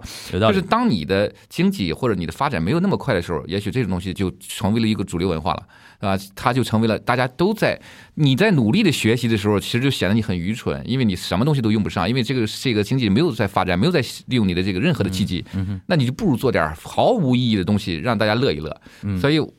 我觉得，如果漫才有一个大的土壤，就是有更多的观众的前提，可能就是经经济增速放缓我，这个还挺 你你刚刚提到下沉其实很重要，我很我很好奇，你们现在比如说呃这一年多以来就是演出啊，嗯，就是最下沉是到哪样的怎样的城市去演出？哦，这要得罪哪个城市了？不是这个一线、二线、三线就很正常嘛，对吧嗯？就是这个很客观那。你们专场对啊，专场是就杭州、五都是大的，啊，都是专大城市啊场都是大的，基本上除了省会城市，不会低于二线的吧？应该呃，省会以下应该很少了吧？对，我的意思就是说，就是这种演下来，应该还能体现体会得到，就是真的，比如说你在上海演的那种感觉，跟相对相对下下沉一点的城市，嗯大家的反反应是不太一样的上海很明显的，对啊上海。你比如说，我们有个段子是讲股票的，嗯 啊我 对吧？就是当我们说要做一个冒险故事，那么说不如我们一起抄个底吧。这个时候，这个时候我的吐槽是，那现在抄底也太冒险了吧？这在上海就非常炸非常炸啊！你在嗯可能其他的一线城市没有那么大的感受。没感无感啊，对吧大当他们说大 A 股和中概股的时候，就完全嗯嗯就就嗯拆起来了。但有些城市它可能就没有，因为它不是它生活里的主要部分啊，对所以所以其实这这是这是我觉得是大家关注点，或这好像也是我们做全国市场难的地方，因为我们就是一个各地文化区别非常大的一个国家。是它不像日本，日本就是一个东京文化，其实是就是辐射全国那种，嗯而且大家就崇尚那种都会的那种那种感觉。所以说，一般你哪怕你在大阪演的再火，也要上京啊，对对吧？对你是占领全国那种感觉。但是在在在中国来讲的话，你北京的东西到上海不一定炸，然后上海的东西去北京也很难，对吧？往南方可能更更有那种不一样的感觉。其实其实不是漫才本身的困境，不是不是不是漫才的问题脱口秀啊什么都会面临这个问题。各个品种都面临这个问题。但漫才往北方走是比脱口秀要惨一点的，啊，对，那肯定的。因为北方有一个我也就是华东华南，就是华东相声对笼罩的，嗯，对。就相声演员，其实在北方有一些我之前认识或看过的一些相声演员，他们的梗也很新了，嗯啊，也很年轻化，只不过他用相声的方式来演绎，嗯就好像我们当年看过那些大学生的相声，他的梗都是你生生活中的事情嘛，对，只不过现在这些就是比较出名的相声演员不太爱创作，但是现在新人他还是创作很多这种时髦的梗，我觉得这其实不是相声这个门类的问题，而是现在相声市场的问题。嗯。就是一个演员一旦成名之后，就是有各种各样的问题嘛，他可能就是不再接触到底层的社会了，啊，底层生活了，或者说大环境也不允许他过于犀利了。或者怎么嗯样，他就躺平了，他就一定意义上也躺平了，对吧？但是你说相声这个东西先天的没有那么接地气，我觉得不是的。其实相声本来就是接地气的一个东西，是但但是你如果沉迷于说就是原来的那个那种那种荣光，一直不创造新的段子，那是他个人的一个问题，对对吧？对，然后就是年轻年轻年轻的创作者会有新的那种表达，我觉得也是蛮重要的。主要是要穷啊！我跟你说，不穷的 你是很难感受到生活的。这也是我们为什么一直这第一轮就那个坚持穷的原因。我们在下一盘大棋。我 那你们现在在就是你刚刚因为提到穷嘛，就是现在还我还想问一问，就是在你们这个生态里边，那漫才演员现在大概那是说靠演出大概能养活自己的多不多？漫才演员靠演出 叹了口气首先你得你得 刨挺状态的刨除艺人和明星之类的，啊，对吧那个就不是赚的是演出的钱了，嗯，对吧？嗯，对，如果你真是说从纯从演员来说，呃，你要求足够低的情况下，也可以养活自己 啊。因为上上海市场还不好，不错啊。上海市场，你如果你拼命的赶场，你哪怕只讲漫才，挣的当然是脱口秀演员的二分之一，但也能火。嗯嗯嗯。那你们现在平时就是说，除了录节目啊之外啊，就是因为今年情情况比较特殊嘛，就是如果正常情况下的话，就是平时线呃线下演出的那个比例大概是就是一一一呃一年时间大概能演到多少场？有算过吗我们之前 进入效果之前演的挺多的，一年大概演个四五百场。？OK，一天平均就是两场不论大小的场子了。嗯对但是现现在呢，大概一一个礼拜两场一场左右吧。是专场还是说是就是就普通场普通的演出，普通普通的演出？嗯就是有有那个拼的那个对对拼盘。OK，上次我们在那个黄埔剧场已经嗯算一个，相对你们来讲算一个大型的场子了吧？对，你黄埔中剧场嘛，中剧场，对对啊，对，但算是个差不多平日演出的一个场子。平日演出的一个哎场子。，对我们基本上就是演中剧场或者小剧场，就是二三百人的和五六百人的。嗯，你们现在专场有吗？专场我们去年就做了那个橙色预警的那个专场。就就就现在就那一个专场。对对对，因为今年可能会跟水王水子哥，啊，水子哥 就是那个 B 站那个，你你们认识吗？那个水王 OK，嗯、我们可能会跟他一起来，正在研发，因为我们正好现在做一个新的节目嘛，然后我们认识，发现我们的喜剧审美比较类似啊，啊，我们可能会做一个奇奇怪怪的。呃专场，如果做出来我们就做，而做不出来的话我们不勉强，因为去年确实是有点仓促，OK 啊基本上是以纯慢才罗列的方式，可能后面加了一点点短句。今年如果我们想做的话，可能想把它整体做成一个有作品感的东西，就是希望不论是认不认识我们的人，看完以后都想给朋友推荐一下，这个值得看一看嗯啊。所以如果没做到那种水平呢，我们就先不上；如果做到了，我那么就推一推。嗯，那你就是听下来，我们洪老洪老师不着急啊，心态还可以。啊，对啊，就就是我发现很多人会有这么一个误区啊，啊就是你要做一个事情，你必须得通过它挣到钱才算是做好了。OK，然后现在我我们的心态就是，只要你饿不死，就算做不做了。那王傲呢？王傲心态呢？我年轻人年轻人也也也那么你你也那么佛吗？啊，我挺淡定的。其实 OK 就我们我们之前拉平过，说我们这个事情的周期啊，就这个项目的周期是二十年。就就我们在一起做漫才，最低也会做二十年的，那他这才两年。那你二十年 OK？我们刘老师 他在锻炼身体，在健身。我可比他健康多了。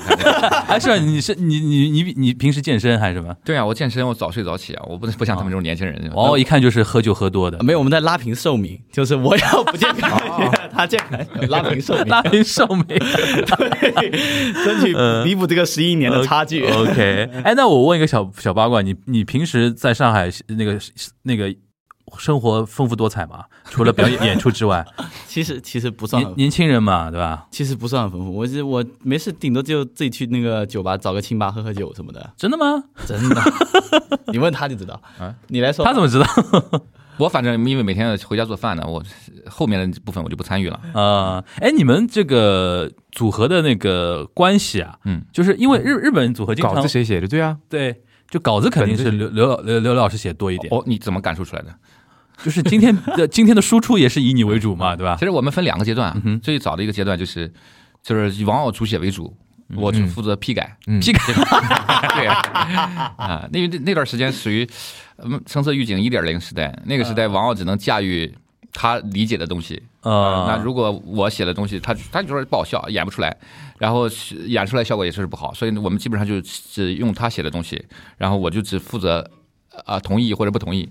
然后等了到到了呃磨合了一段时间以后呢，然后我们开开始的现在的现在的创作模式是我们两个会围绕一个主题各自写一篇啊，啊，然后各自写稿嗯也不是比稿，然后我们我们会过来以后把我们在那个地方设计，因为你那篇稿子里面哪些是水梗，哪些是哎非常值得保留的梗，我我们彼此因为磨合那么长时间的审美是一样的，马上就看到了。OK 那看到了，接下来就是怎么样去保留那个值不值得保留？如果要保留，怎么保留？然后怎么能把它串到一起去？如果我们两个这一篇大家回去写完以后都没有什么特别值得留的梗，那说明这个主题我们不擅长 OK，啊。当然，我们这个过程中也会，嗯每个人风格不一样，他可能更多的是那种就是节奏感、语流的那种梗啊，所以噔噔噔下把节奏那个整个是能够怼上去的。我可能就会找一些就是可能这这一下子就要砸得住那种东西，嗯啊，就但是也是以慢才节奏为主的，甚至我可能会想一些，就是我会对梗有一些表演上的设计。啊，就是除了，因为我们能够给观众贡献的，那就是我们的声音和我们的肢体嘛，嗯所以我们在这两两个不同的领域里，然后把它融合到一起，看看哪一个输出效果更好，然后我们就会把它融成一片。所以，呃，自从改成这种模式以后，创作效率还蛮高的，啊，是啊写稿特别快，嗯，基这样基本上一个段子大概多多少时间能出来？一周能有？我们今天晚上定了写，然后晚上回去写，明天过来就把它融成一篇梗了，就大大概是五五分钟的左右的呃量但现在基本上是七分钟左右吧七。分钟左右嗯。OK，我写的快啊，我我写梗大概一小时就写完了。他他需要灵感的啊，我我不需要灵感，我是个机器人。我有时候如果写你是稳定输出那型的那，不是我就是我就就是善于凑合。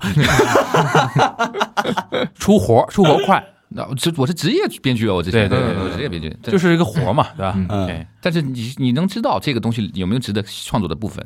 啊？如果你因为我如果没想好，我就不写。我就是在脑子里想好了以后我会写啊，他他是必须在这个电脑前面打着字写的，对，他打着字。码字的过程中才能思考出来，我不能提前想，提前想我反而想不出，什么都想不出来，就是就只能坐在那个前面才能开始想啊，对，啊。但是最后我们就是只各自写了一篇，然后后来一对，哎，基本上可能就可以对成一个七分钟左右的这么一个作品。但是有些时候可能会很碎，因为我觉得其实我们对到一起最主要是解决这个情绪流的问题。嗯啊，就是尤其是作为一个吐槽艺，你为什么要说这些话？明显就是为了搞笑嘛，对吧？但观众一听就知道你要去搞笑了，对吧？所以怎么解决这个问题？怎么隐藏这些东西？包括现在新的人的吐槽，主要是技术太单一了嘛，啊，就是否定嘛，嗯，或者否定完了以后给一个新的指令。我觉得这个来上一两下之后，就会衰减的很厉害。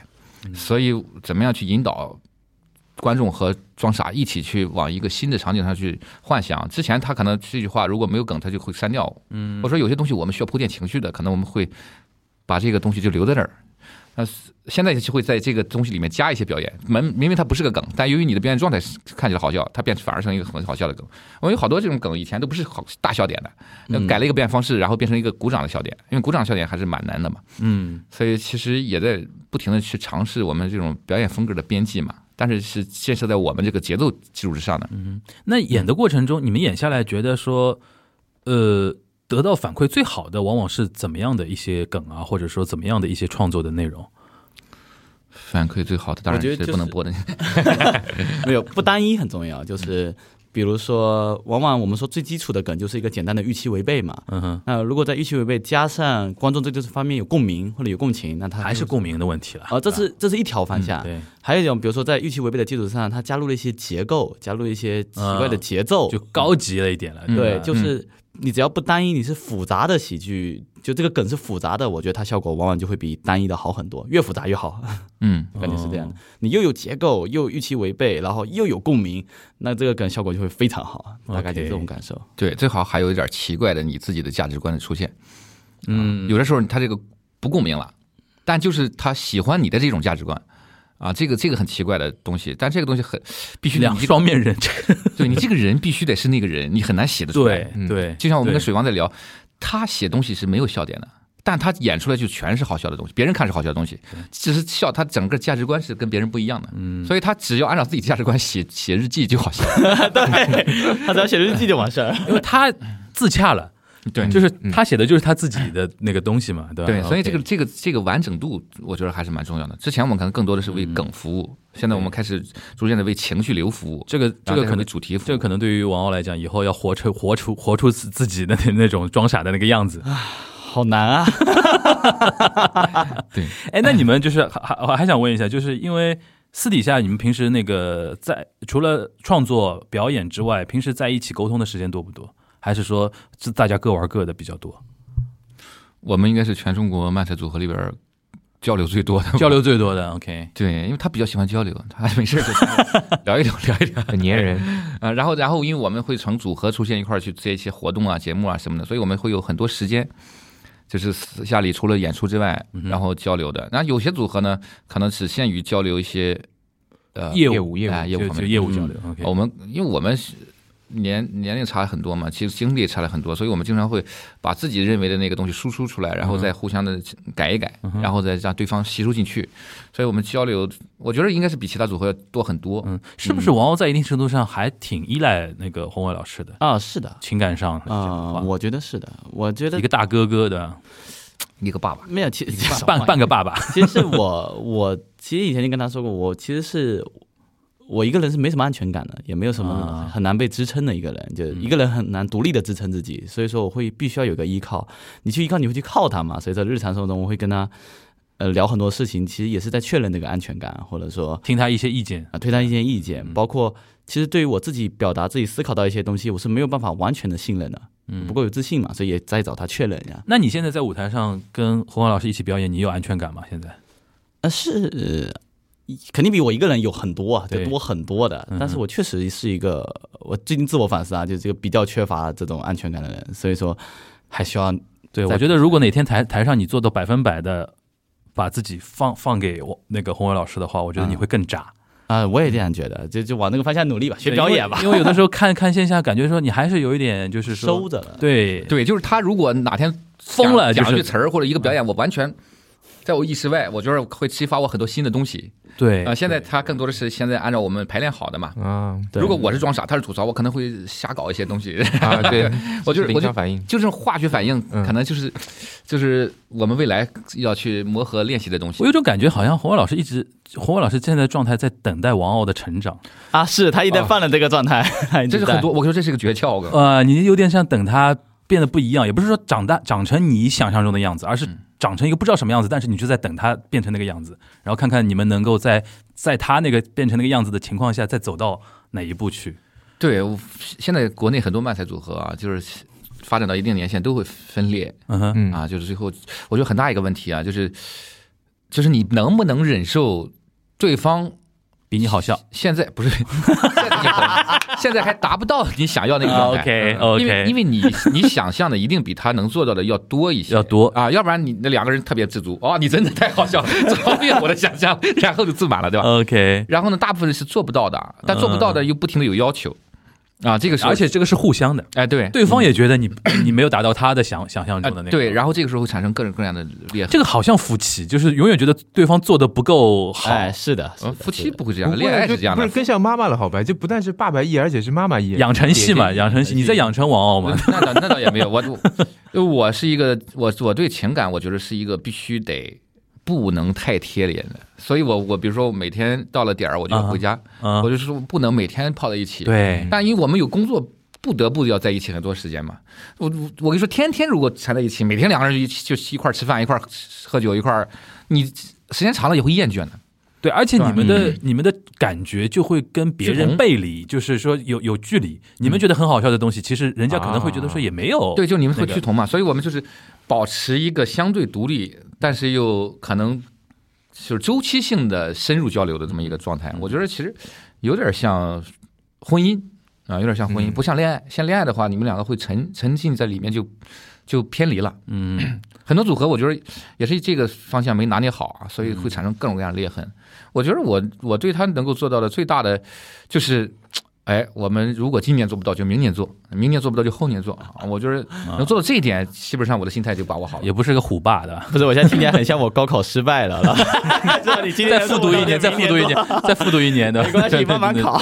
那种感觉啊，。对，因为你如果是今年能做到，他已经做到了。今年之所以没做到，就是做不到。OK，你们能接受就是对方突然爆火吗？就一个人组合当中爆火，因为好像嗯都是某一个组合，我举举个某一个举个举个举个实际点例子，比如说有一天你们两两位其中有一位因为一个什么关系去了一档什么腾讯的一个什么综艺节目，嗯。呃，一个人去啊，嗯。然后因为一个什么特殊的原因，就是这个人突然一下火了，王浩应该就是马上就能得到就是这种十几岁的小姑娘的爆炸式的粉丝，是很有可能啊。我是巴不得啊，我就是不是不是不是不是说我自己啊，就是他爆火也可以，我爆火也 OK，就是巴不得我们有，反正我个人心态啊，就是就是你现在是就是只要是流量都好的，对吧？不是，比如就假设从我角度，就他爆火嘛，嗯他爆火，富二代了，他就是。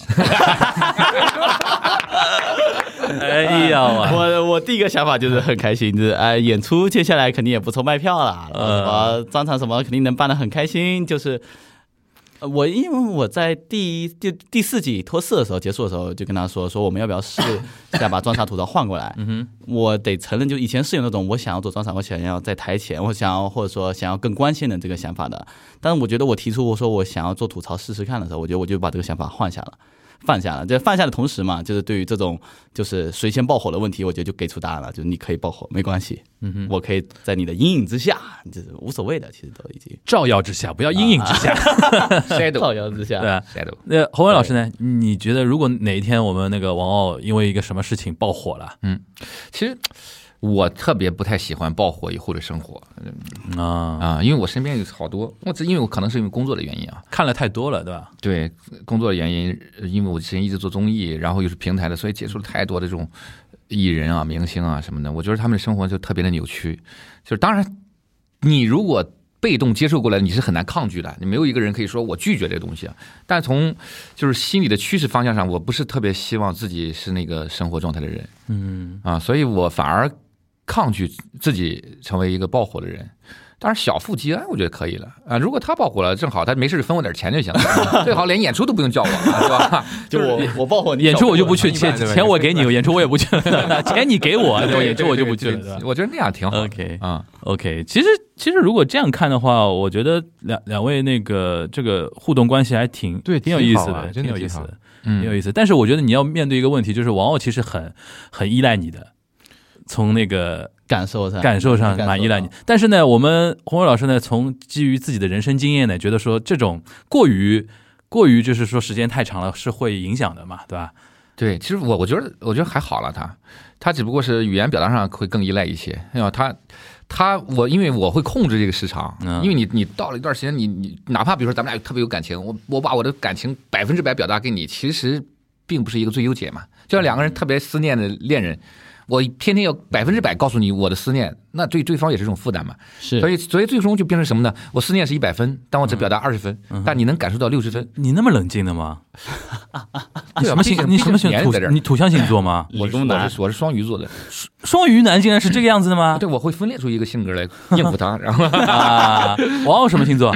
我白羊，啊，这个火象就不不太一样啊。嗯，我觉得我觉得其实我就是找一个节奏吧，就是你就是有点像一个阻尼运动，反正不要让它太高峰，也不要让它太低谷，但万一你这个控制太强，把我王鸥的火给浇熄了怎么办？那也不会的。他我很我也熊熊燃烧着呢，你是可控的，也就是有那个有那个那个嗯那个那个什么调节的那个火的。我我我其实本质上是一个非常不可控的人。对啊，我觉得所以说，比如说是不是职业的训练让你导致现在这种？你原来做理工的嘛，嗯，学学理工，然后自己又经历过很多平台，看过很多那个东西。其实理智上教你说你一定要有控制，其实本质上你内心还是一个感性的人对我是一个极其感性的人啊。我只不过是对人生阅历和工作经验会让我思考，当我有判断的时候，我就比较理性啊。那你有没有想想想过，我们就下次就完全百分百释放自己的感性，那他就很害怕了呀。我们出去 喝就是危险，就是我刚刚说台上那种，就是一个危险的刘宏伟那个，不光是台上，其实其实我们在相处过程中碰到那些很难解决的疯狂的事，都是我在冲动啊。都是他是需要拦的那个人。啊。啊，对他太危险了，就是和他一起出去喝酒，然后他喝醉了，然后莫名其妙帮他打车的时候，他旁边站有伙小年轻，嗯他就开始骂人家，想在那里打人，然后不认识，完全不要瞎说啊！不要瞎说，对，这个 不要瞎说。其实主要是什么呢？比如说我遇到那些不平等的待遇的时候，可能正常我按照我的理性，我就会。呃，就是和事佬啊什么的，嗯但是按照我感性那层呢，我可能就是第一个顶出去那个人啊，啊，所以会上头，容易上头，不是上头，就是我觉得这个事儿必须整个队伍是我带的话，我必须要顶在前面，责任不需要其他人。大老爷们儿应该冲冲出去的，就是那种啊，李云龙式的那种管理啊啊，但是我平时基本上还是赵刚啊，对，你这个梗都要有点年龄才能 哦。不过现在很现在现在亮剑在 B 站也火也应该可以的，可以的。行，那那个反正我们今天就是聊到聊到现在啊，就是大概应该对这一对的组合啊，应该有一个非常全面的一个认知了。然后呃。大家听到这一期的时候呢，就是脱口秀大会第五季呢是在火热进行中，然后那个我们那个橙色预警呢也是在逐步的向决赛圈的迈进的一个过程中，是的，对吧？然后那个希望大家能够看节目支持他们啊，然后那然后平时如果有机会的话，哎，现在有有能官宣的线下的演出的那个那个东西物料吗？哦，现在如果售没售罄的，好像没有了。什么凡尔赛的发言啊？就是今那今年的计划呢？后面能能官宣的计划有没有？啊，我们今年有可能会参加一个新的喜剧类的节目。OK 啊，现现在也不知道在哪儿嗯啊，但是我们可能会用另外一种身份出现啊，但是做的风格还是我们这种风格。嗯哼，呃，争取今年年底之前能够再跟大家见一面嘛。啊要不然我们每年四分钟确实有点苦了。你这个得爆掉了，就是你今天又见了四分钟，对吧？行，那那个线下这一块呢？就线下就是大家可能要上那个效果的那个官方平台去看那个，演出安排了效。果演出的小程序，小演出小程序有没有我们的演出。对，橙色预警嘛，对大家可以去自己去搜一下，因为现在效果的票也挺难抢，肯定对吧？然后那个等等等到应该是十一月份吧，如果我们真的把我们的专场做出来的话，我们会哦。大力宣传一波的。好好。现在，大概完成度百分之三十，九月份百分之三十，然后你就觉得十月份要做出来了。凑齐了三个人，如果使劲做的话，明天应该也可以啊。啊，牛逼，这个牛逼，让我这个牛逼。们重新定义明天就可以。这个这个。每天定义一遍就可以了啊。那今天非常感谢那个王 off，感谢那个洪伟老师啊，然后做客我们这个节目，然后也同时也感谢罗伊尔，那就是我们今天粉丝粉今天就是以那个伦敦之星字幕长呃字幕组初代组长的身份啊，初代目初代目来跟跟大家来聊了一下那个我们的预呃橙色预警，然后聊聊中国的一个漫才嘛，呃虽然是一个非常怎么说，还是一个小小的圈层，嗯，相对于。脱口秀本身又是一个更小的一个圈层，还在发展那个过程中啊。但是希望说，通过我们这样的节目啊，然后大家的鼓与呼啊，能让更多人关注到，首先关注到橙色预警，然后关注到中国漫才。如果有这种想法的，有这种能力的，然后觉得自己也能一试的，我们也是欢迎更多的人去尝试做做看自己的漫才作品。哎，这儿我们插播一个广告。哎橙色预警有一个漫才的培训课程，哎哎哎，其实我中间有有度想问你有没有可能带徒弟啊之类的？我们其实做过很多培是有想在做这个，嗯，也培训出一些不错的漫才。这是怎么能找到这个平台？呃，我们会呃未来要不然在一个那个什么线上课程上发一个广告吧。啊，最近还没有在线线上做。啊，嗯嗯，可以联系我们微博，你橙色漫自你自色漫才组合橙色预警，联系我们，如果你有兴趣的话我们人满发车。哦，就 这个形式是那个线线下授课型的啊，线下授课线下授啊，一对一的那种。呃，不不不，一可能一对几个。啊，一对啊、因为一对一的话，到底是教装傻还是教吐槽呢？二对二嘛，那就是 double date 的那种感觉。行，那个反正不管怎么说，也祝福两位啊，就是因为我就觉得说这个东西实践者是最有发言权的，嗯因为我们平时我们看日本啊什么的，看再多，也是评论的身份，也是一个旁观者的身份，敢下场，我觉得我觉得我都 respect 的。嗯，然后又在这个路上已经走到了，不管怎么说，二十组的二十组的前面嘛，对吧？就大家能叫出来的名字不不多嘛，对吧？能走到那二十组的前面，我觉得很也很牛很牛逼了，对吧？呃，希望大家那个，首先这个，我希望这二十组能够更。那个扩大，对吧？嗯未来比如四十啊，甚至两百啊，甚至两千啊，对吧？对有有一天能够最后，然后在这个情况下，我觉得我们橙色预警能够走得更顺吧，对吧？期待我们有更好的作品啊，然后有线下的话，期待大家去支持。啊行，那我们今天这一期的锦湖端会议就到这边，大家拜拜。拜拜拜拜。